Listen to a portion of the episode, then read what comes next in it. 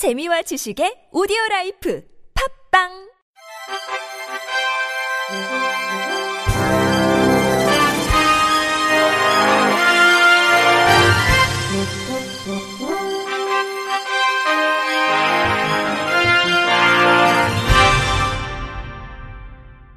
청취자 여러분 안녕하십니까? 3월 9일 금요일 KBS에서 전해드리는 생활 뉴스입니다. 연내 인천과 평택에서 서울을 오가는 광역 급행버스가 운행을 시작합니다.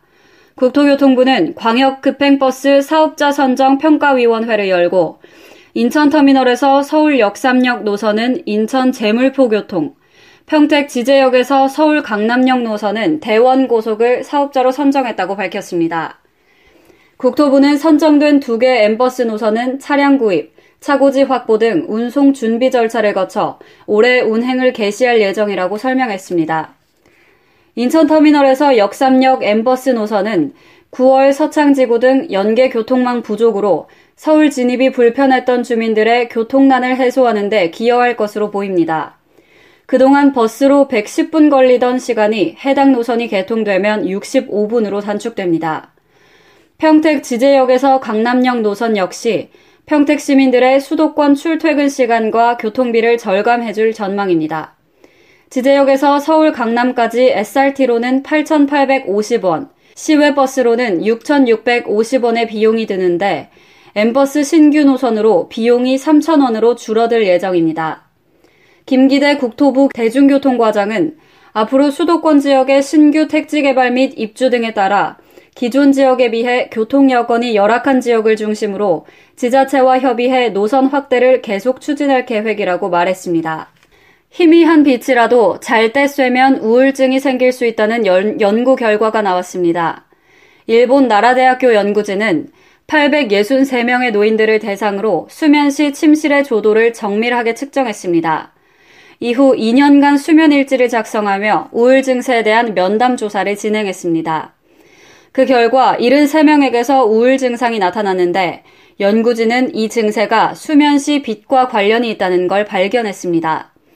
자는 동안 오럭스 이상의 빛을 쐬는 사람은 완벽한 어둠에서 잠든 사람과 비교할 때 우울증이 심해질 가능성이 훨씬 높았습니다. 오럭스는 촛불 하나를 켰을 때 45cm쯤 떨어진 거리에서 느껴지는 밝기입니다. 이번 연구에서 얼마나 오랜 기간 빛에 노출돼야 위험한 것인지는 밝혀지지 않았으나 과거 햄스터 실험에 따르면 수면 시 5럭스 이상의 빛을 5주 이상 쏘였을 때 우울감이 커지는 것으로 나타났습니다. 오바야시 교수는 잘 때 쏘이는 빛은 생체 시계를 교란시켜 멜라토닌 분비를 줄이는데 이는 잠재적으로 정신적 문제를 유발할 수 있다고 설명했습니다. 이번 연구는 노인들을 대상으로 이루어졌으나 젊은이들의 눈이 빛에 더 민감하기 때문에 수면 시 빛은 청소년들에게 더 큰 영향을 줄 수 있습니다. 오바야시 교수는 70대 노인의 눈이 빛을 수용하는 능력은 10대의 5분의 1에 불과하다고 지적했습니다.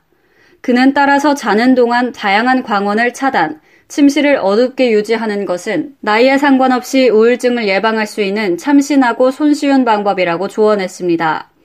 이번 연구는 미국 역학저널에 실렸습니다. 대표적인 여름 과일인 수박과 참외가 벌써부터 시장에 나왔습니다. 딸기는 이미 겨울 과일로 변신해 감귤을 제치고 매출 1위를 기록했는데요. 제철이 사라진 과일 시장, KBS 이윤희 기자가 취재했습니다. 대형마트의 과일 매대 전면을 노란 참외가 차지했습니다. 여름 과일 참외가 올해는 2월 설 직후 출하됐습니다. 물량이 넉넉해 시식 행사도 합니다. 추운 겨울 속에서 자란 참외라 맛이 달라요.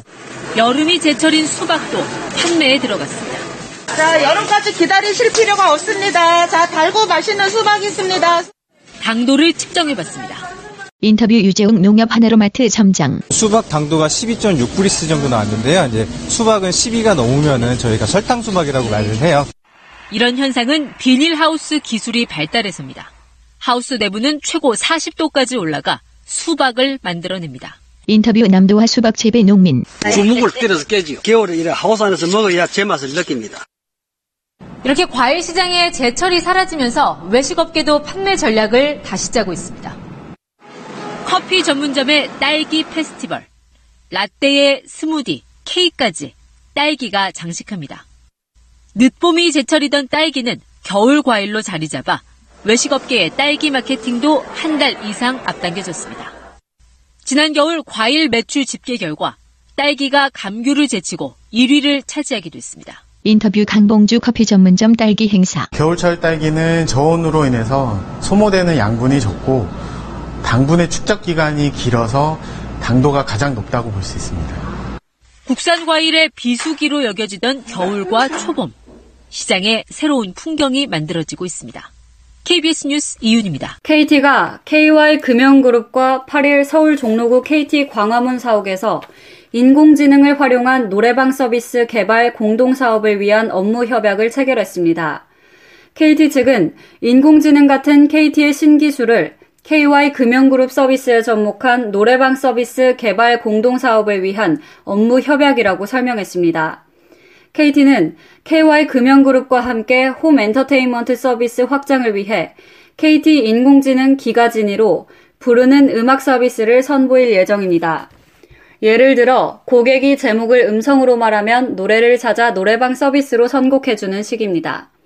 김원경 KT 마케팅 전략 본부장은 양사 간 협력으로 신기술을 접목한 노래방 서비스를 출시하고 기가진이 이용 고객에게 차별화된 서비스를 제공하겠다며 KT의 인공지능 신기술을 노래방 시장에 맞게 개발해 다양한 형태의 공동사업을 추진하도록 노력하겠다고 말했습니다.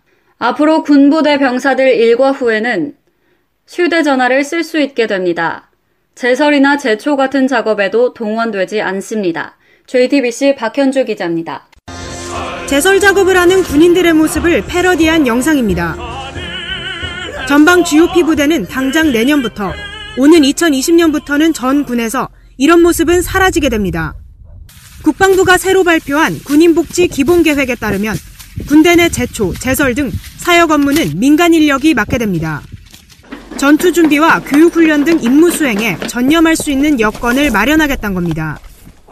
이뿐 아니라 일과 시간 이후에는 휴대전화도 사용할 수 있게 할 방침인데 일단 올해 하반기까지 시범 운용하고 확대 여부를 결정할 계획입니다.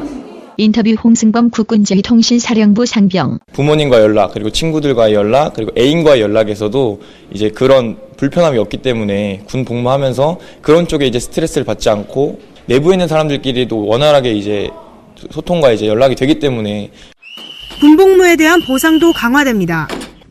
군은 복무 중 사고로 인해 장애를 갖게 된 경우 장애 보상금을 최대 1억 원 이상으로 확대하고 일선부대 중하위 계급 군인들의 당직 근무비도 점진적으로 인상할 계획입니다. JTBC 박현주입니다. 구글의 동영상 서비스 유튜브 앱 이용 시간이 최근 2년간 3배 이상 증가한 것으로 나타났습니다. 유튜브의 빠른 성장세로 국내 대표 모바일 애플리케이션 서비스인 카카오톡과 네이버의 이용 시간을 훌쩍 뛰어넘으며 가장 많은 시간 사용되는 앱이 됐습니다.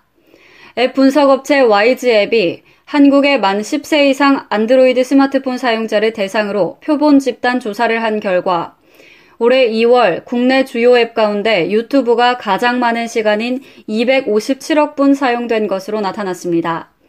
유튜브는 지난 2016년 3월 월간 이용 시간이 79억 분에 불과했지만 2년 만에 3.3배가량 이용 시간이 늘었습니다. 2016년 3월까지만 해도 국내에서 가장 많이 사용된 앱은 카카오톡이었습니다. 당시 월 189억 분으로 유튜브에 비해 2.4배가량 많은 사용 시간을 확보하고 있었습니다. 다음으로 네이버가 109억 분으로 뒤를 이었습니다. 하지만 동영상 서비스 이용 비중이 늘어나면서 2017년 6월 유튜브의 월 이용 시간이 201억 분으로 카카오톡의 216억 분에 근접하더니 급기야 2018년 2월에는 카카오톡 179억 분에 비해 1.4배가량 많은 사용 시간을 확보했습니다. 유튜브가 대폭 이용 시간을 늘리는 사이 카카오톡과 네이버는 2년 전과 비교해 큰 변화가 없었습니다. 한편 페이스북의 월간 총 사용 시간은 2016년 3월 49억 분에서 올 2월 42억 분으로 소폭 감소했습니다. 끝으로 날씨입니다. 주말인 내일은 중부지방에서 동진하는 고기압의 영향으로 전국이 대체로 맑겠습니다. 토요일 낮부터 평년 기온을 회복하겠으나 당분간 낮과 밤의 일교차가 크겠습니다. 미세먼지 농도는 대기 움직임이 원활해 전국 대부분 지역이 보통에서 좋음 단계를 보이겠습니다. 다음 주는 기압골의 영향으로 15일 제주도에 비가 오겠습니다. 그 밖의 날은 고기압의 영향으로 대체로 맑은 날이 많겠습니다. 기온은 평년과 비슷하거나 조금 높겠습니다. 강수량은 평년보다 적겠으나 제주도는 많겠습니다. 이상으로 3월 9일 금요일 생활 뉴스를 마칩니다. 지금까지 제작의 이창현, 진행의 윤수빈이었습니다. 고맙습니다. KBIC